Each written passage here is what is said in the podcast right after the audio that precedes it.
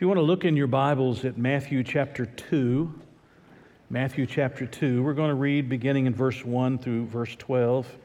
Matthew chapter 2, beginning in verse 1 through, chapter, uh, through verse 12. Chapter 2, verse 1 through verse 12.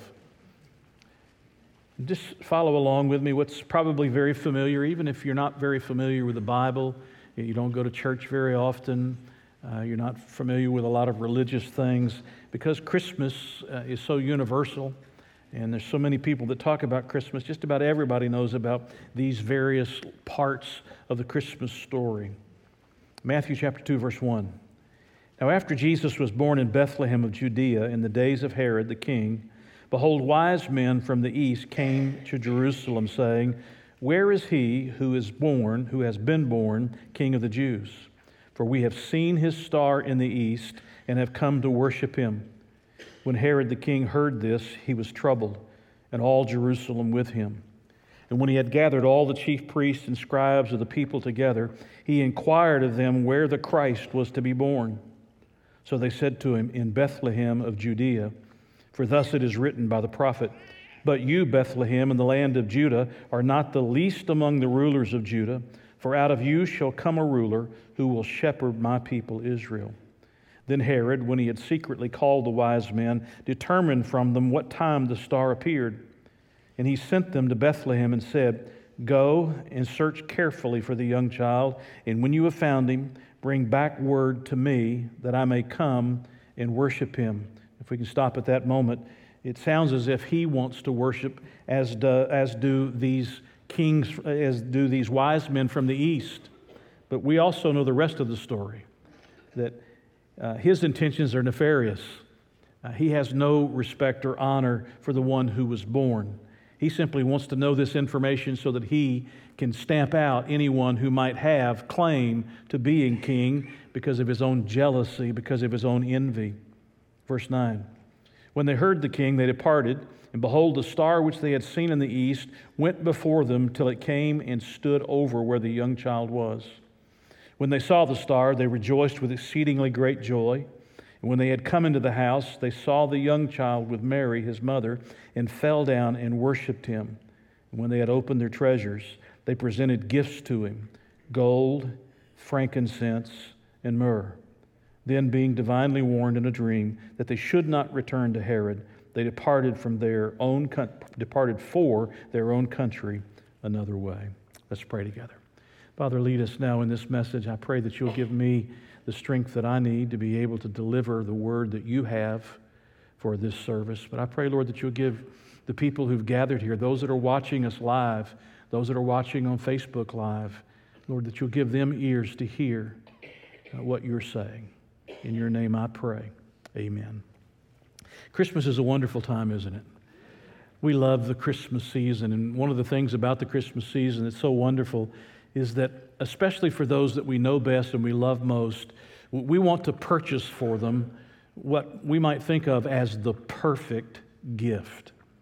Uh, you probably have spent some season this year, some time during the season this year, looking for that perfect gift, something that you know your spouse or your children or your grandchildren or your friends, something that you know that they really, really want with all of their hearts.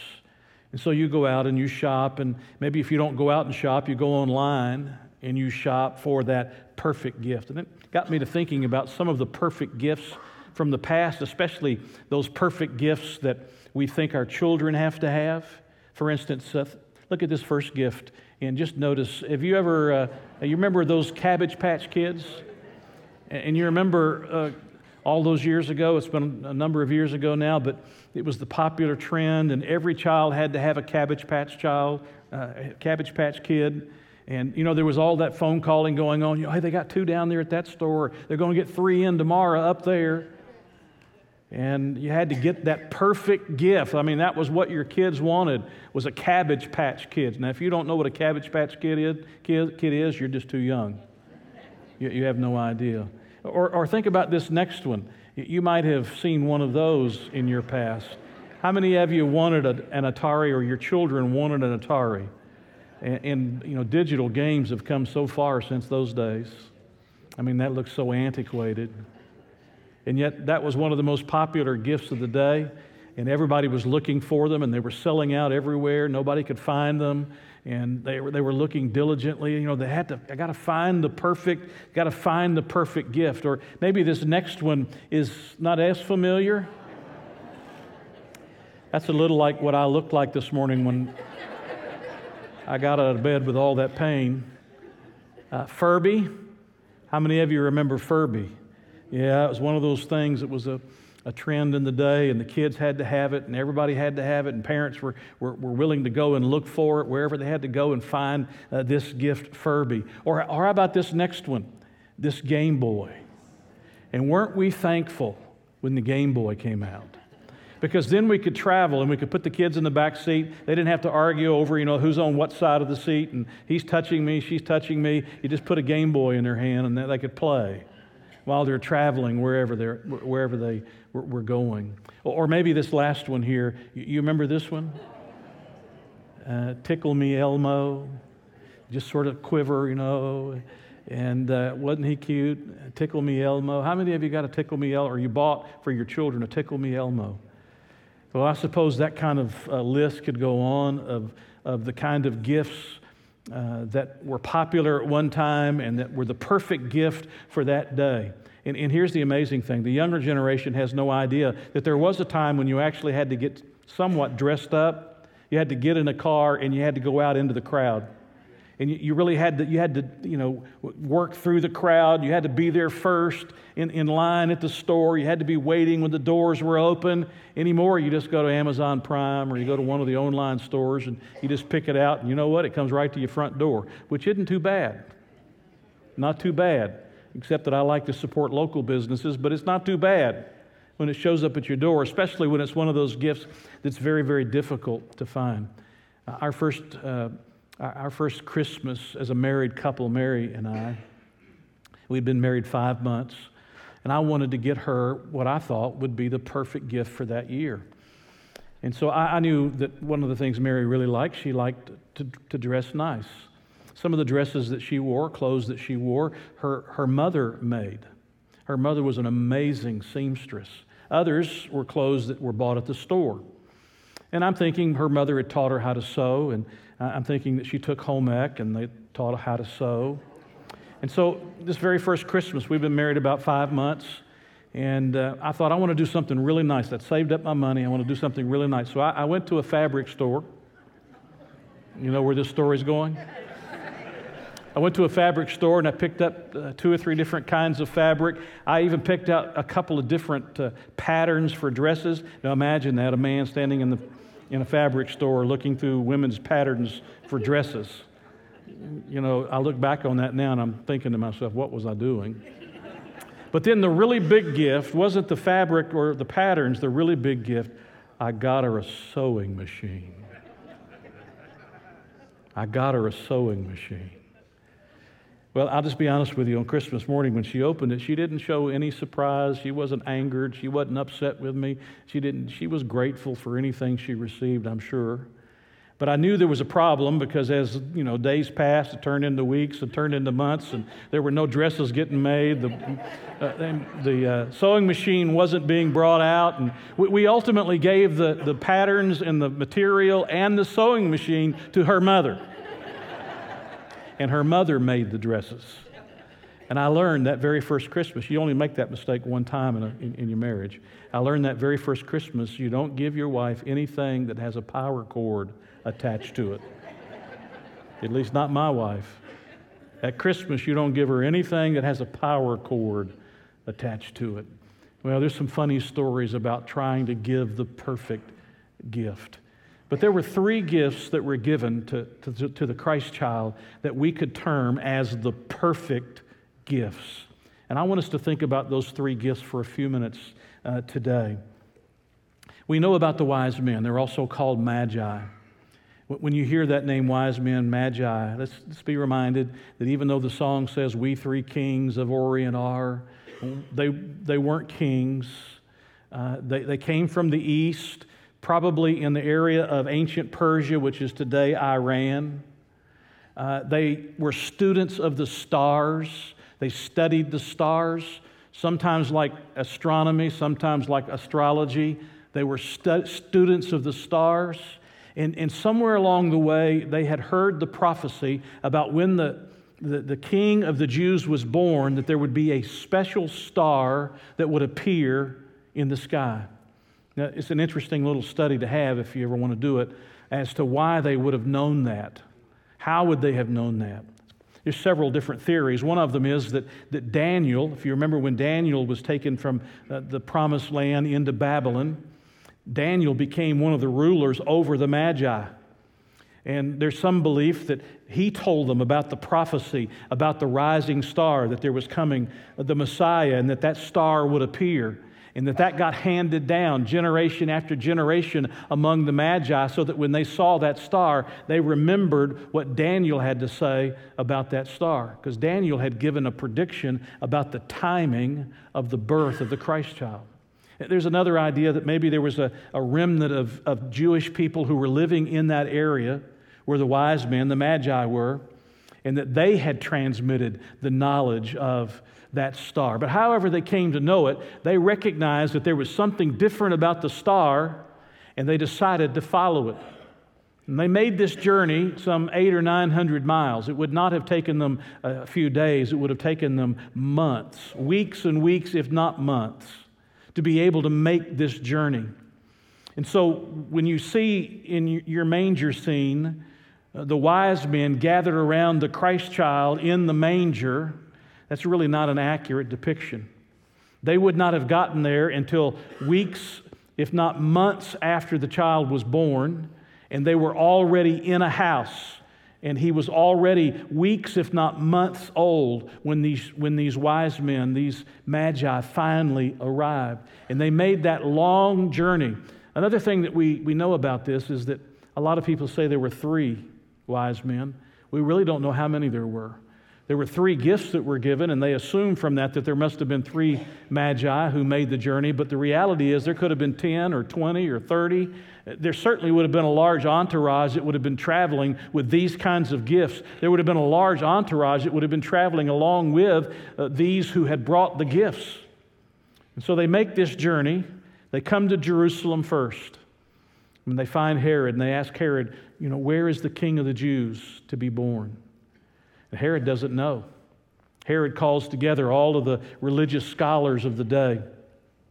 And he asks them, and they take, him, they take them to, to Herod to Micah chapter 5, verse 2, that he's going to be born in Bethlehem. And the wise men hear that, and then they're released and they go to find the Christ child in Bethlehem. They find him at a house. He's already several weeks, if not several months old and they come bearing these incredible gifts that can only be termed as the perfect gifts. Not only are they the perfect gifts, they are prophetic gifts. They tell you something about the one who was born there in Bethlehem. Notice again what these gifts were. They're found in verse 11 of chapter 2. And when they had come into the house, they saw the young child with Mary his mother and fell down and worshiped him. And when they had opened their treasures, they presented to, gifts to him gold, frankincense, and myrrh. And those three gifts tell us incredible things about the one who was born in Bethlehem. If you're keeping notes, just write down the word gold and out to the side, a gift for a king. Gold, a gift for a king. Even to this day, gold is something that's extremely valuable. Uh, it's something that's used very rarely. It's something that's kept, and uh, you know, it's something of such value that it's kept in great safety. In this day, it was something that was used as a gift when you were giving to somebody who was a great dignitary, somebody who was of great importance, somebody who was a king.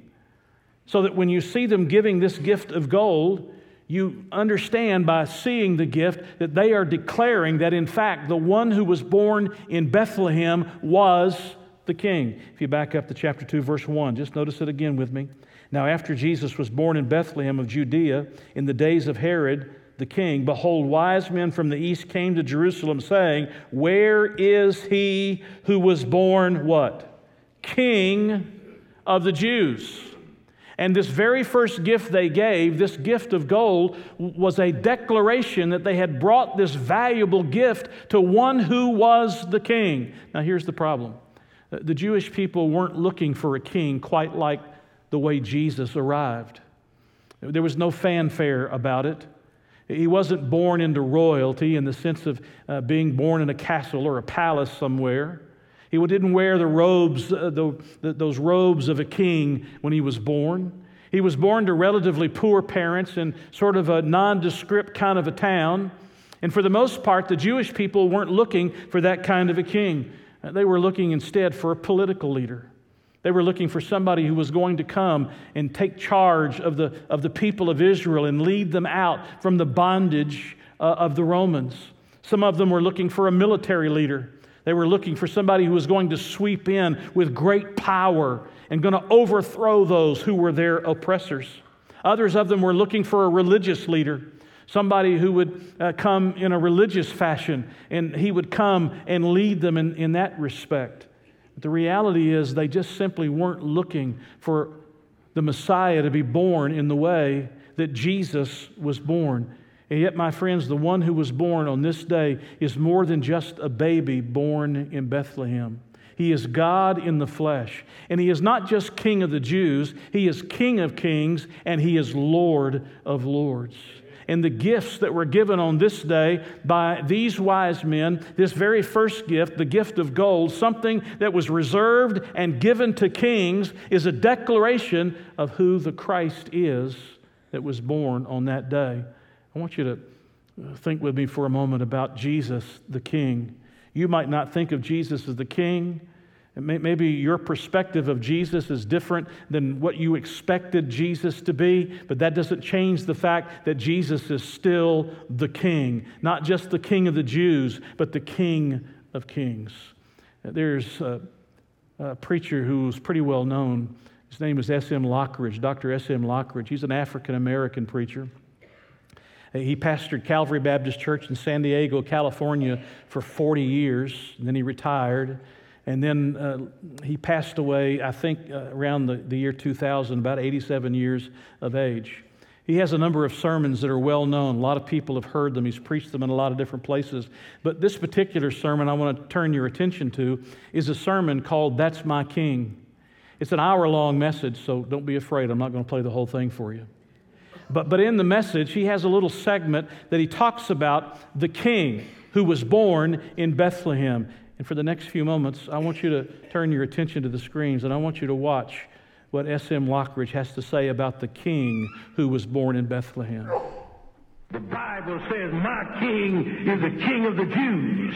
He's a king of Israel. He's a king of righteousness. He's a king of the ages. He's a king of heaven. He's a king of glory. He's a king of kings. And he's the Lord of lords. That's my king. I, I wonder, do you know him? my king is a sovereign king. No means of measure can define his limitless love. He's enduringly strong. He's entirely sincere. He's eternally steadfast. He's immortally graceful. He's imperially powerful. He's impartially merciful. Do you know him? He's the greatest phenomenon that has ever crossed the horizon of this world. He's God's Son. He's a sinner's Savior. He's the centerpiece of civilization. He's unparalleled. He's He is the loftiest idea in literature. He's the highest personality in philosophy. He's the fundamental doctrine of true theology. He's the only one qualified to be an all-sufficient Savior. I wonder if you know him today. He supplies strength for the weak. He's available for the tempted and the tried. He sympathizes and he saves. He strengthens and sustains. He guards and he guides. He heals the sick. He cleanses the lepers. He forgives sinners. He discharges debtors. He delivers the captive. He defends the feeble. He blesses the young. He serves the unfortunate. He regards the aged.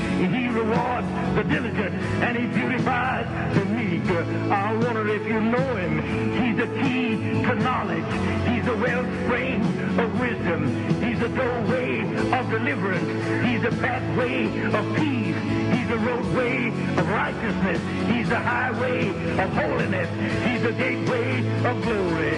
Do you know him? Well, his light is matchless. His goodness is limitless. His mercy is everlasting. His love never changes. His word is enough. His grace is sufficient. His reign righteous.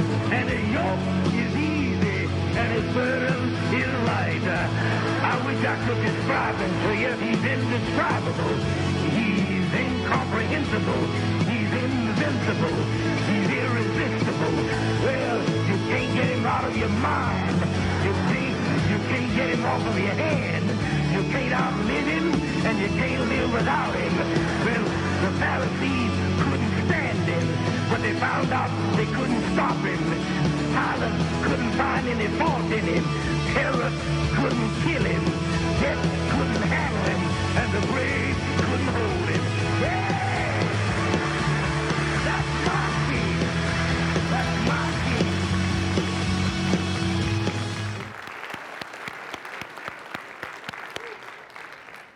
I wish I could preach like that. But isn't that an incredible understanding of the person who was born that day in Bethlehem? These wise men, these magi came bringing the gold, and that gold was a declaration of the person of the Lord Jesus Christ, that he was a king. Their gift was worthy of a king. The second gift that it says they brought was the gift of frankincense. If you're making notes, you want to write the word frankincense. It's a gift for a high priest, a gift for a high priest. A high priest would use frankincense when he would go in to, uh, to the holy place of, of the Almighty God. Let me just give you a little bit of background in case there's some of you that don't know. God used to meet with his people Israel in a portable tabernacle. You could fold it up, you could collapse it, you could carry it with you, and then they would set it up wherever they would move, put it at the center of their encampment. Uh, later on, it would become a permanent temple on the Temple Mount in Jerusalem. That temple is not there, but if you go there today, you can see some of the foundation stones of where that temple has been. Inside of that broader uh, tabernacle, that broader temple, there was an inner building. In that first part of that inner building was the holy place. And then there was this large curtain that hung that kept you from seeing what was in that back section.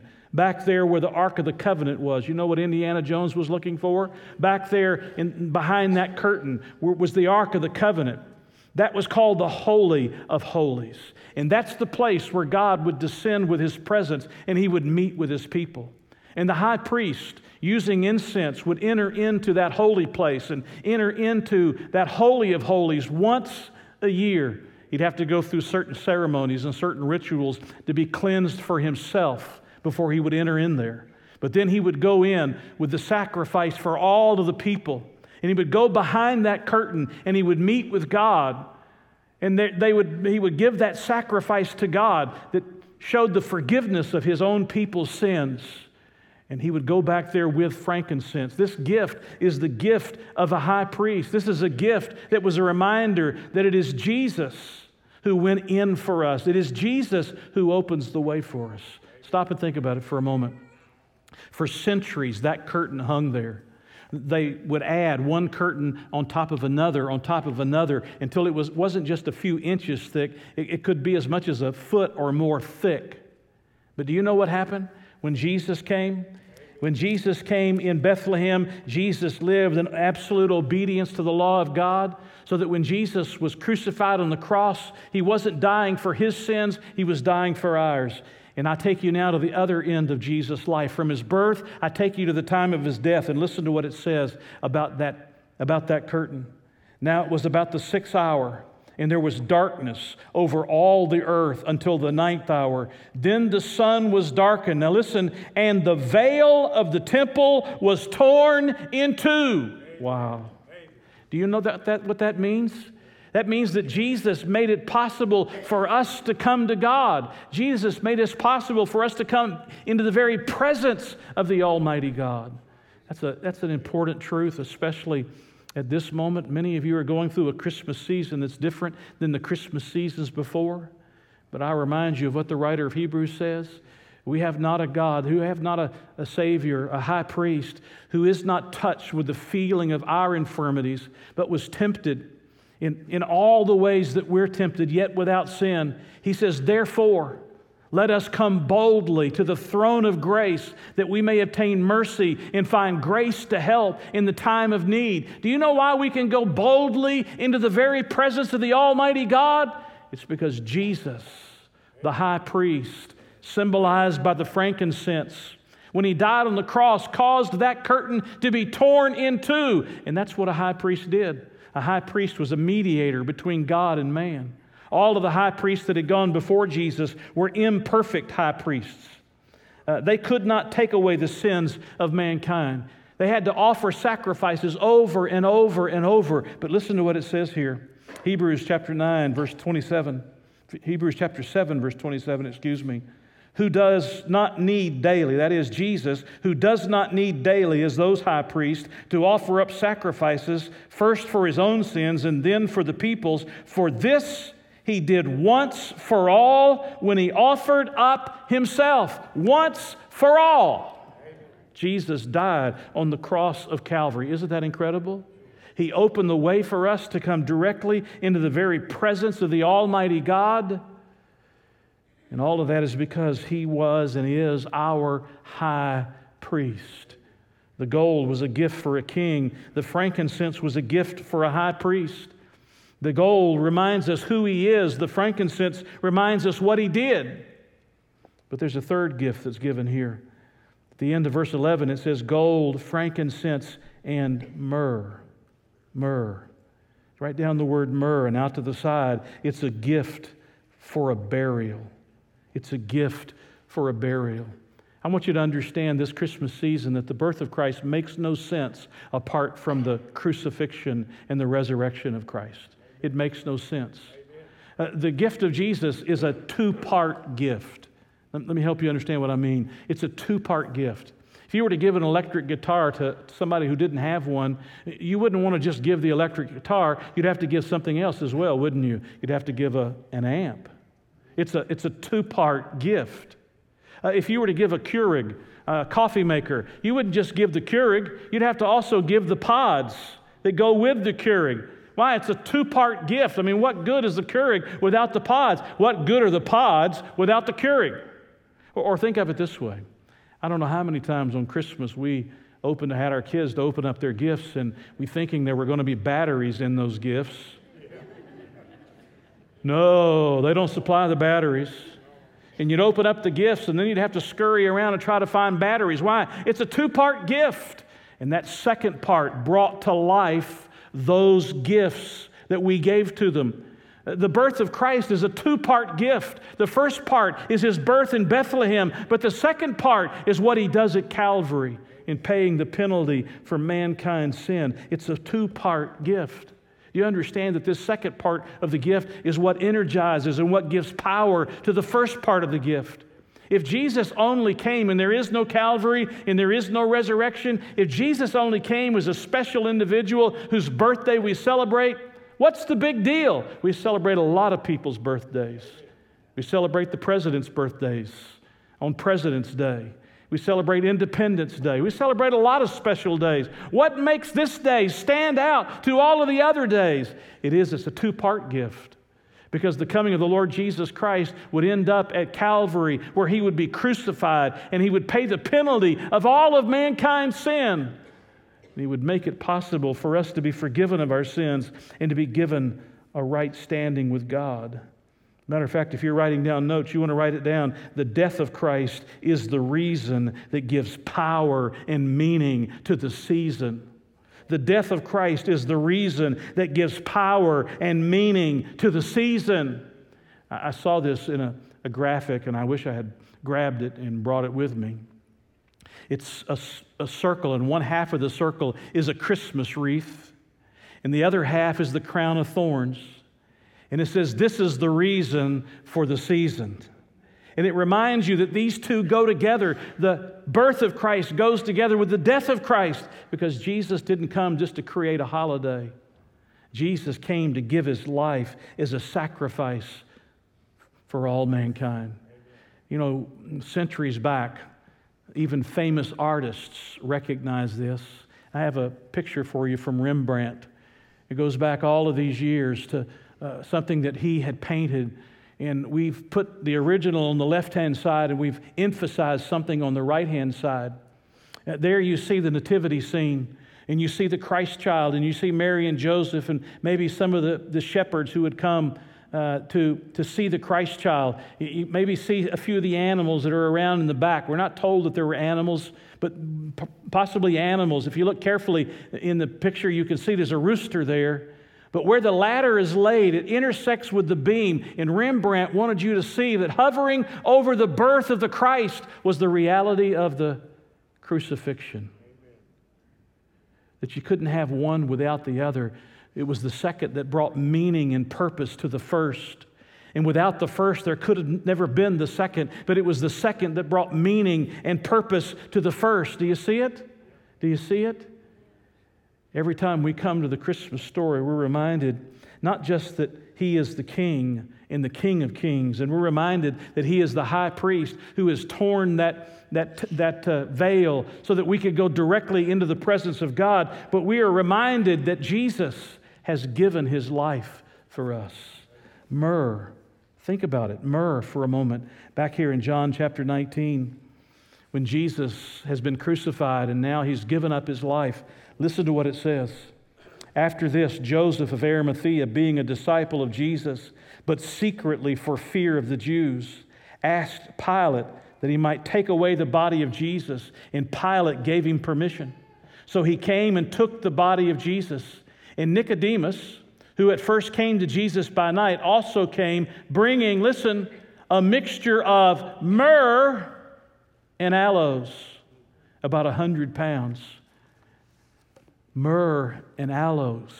Myrrh was a part of burial. It was used eh, to perfume the body. They didn't have the embalming, or they had it, but they didn't use the embalming process. They used it for the perfuming of the body. Can you imagine? Can you imagine as they wrap the body of Jesus and they insert this myrrh little by little as they wrap that body? And it's a reminder that this gift was a gift for a burial. Now, I know what you're thinking in your mind. Is it possible that Mary and Joseph could have ever understood what these gifts literally mean, meant at that particular moment in time?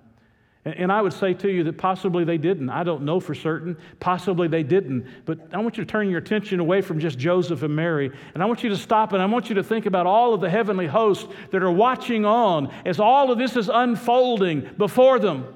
And that heavenly host is looking, and they know what the gold is, and they know what the frankincense is, and they know what the myrrh is. And we who look back on that scene understand the significance of the gifts that were being given on that day. You should understand that Christmas always points to the cross. Christmas always points to the cross. And without the cross, the second part of that two part gift, the first part has very little meaning. It has very little meaning. So when you look at these gifts that were given to Jesus, Jesus received this gold, a gift for a king. He received this frankincense, a gift for a high priest. He received this myrrh, a gift for a burial. He was the King of Kings. He is the King of Kings. He opened the way for us to be able to come to God, and He paid the penalty of mankind's sin so that man could be forgiven of his or her sins. I want you to turn one more place with me, if you will, and that's to the Gospel of John, chapter 1 because I want to bring this three part series about Christmas to a close by just reminding you of the significance of what Jesus has done for us. John chapter 1. And think about what it says here in verse number 12. And think about the birth of Jesus. Wouldn't it be a shame for you to go through the Christmas season with all the wrappings and all the light and all the tinsel and all the celebrations and all the food and all the gatherings but you didn't really know personally the Christ of Christmas. You see, every person has to come to a place in his or her life where they personally and individually put his or her trust in the Lord Jesus Christ. Notice what it says in verse 12. But as many as received him, that's Jesus, but as many as received him, to them, the ones who receive him, he gave the right to become children of God. Isn't that great news? You can become a child of God today. You can become forgiven of your sins. You can be given the gift of eternal life. And it's all by receiving Jesus. And what does it mean to receive Jesus? The last phrase of verse 12 to those who believe in his name. What does it mean to receive Jesus? It means to believe in his name. What does it mean to believe in his name? It means to receive Jesus. And you can go through this Christmas season celebrating the birth of the Christ child by simply opening your heart and saying, Lord Jesus, save me from my sins. You see, everybody's in need of it. There's nobody excluded from it. Everybody needs a Savior. And the one who was born in Bethlehem on that day was born to be your Savior. I was saved on December the 26th, 1972, the day after Christmas, and I'll never forget the first thought that crossed my mind. I was 16. First, cross the, first thought that crossed my mind is next Christmas, I'll get to celebrate a real Christmas. Because I know the one personally, individually, who came in Bethlehem and who went to the cross for me. Do you know Christ? Did you hear S.M. Lockridge again and again? That's my king. Do you know him? That's my king. Do you know him? That's my king. Do you know him? If you don't know him, you can come to him through his son, the Lord Jesus Christ, and you can become a child of the living God today.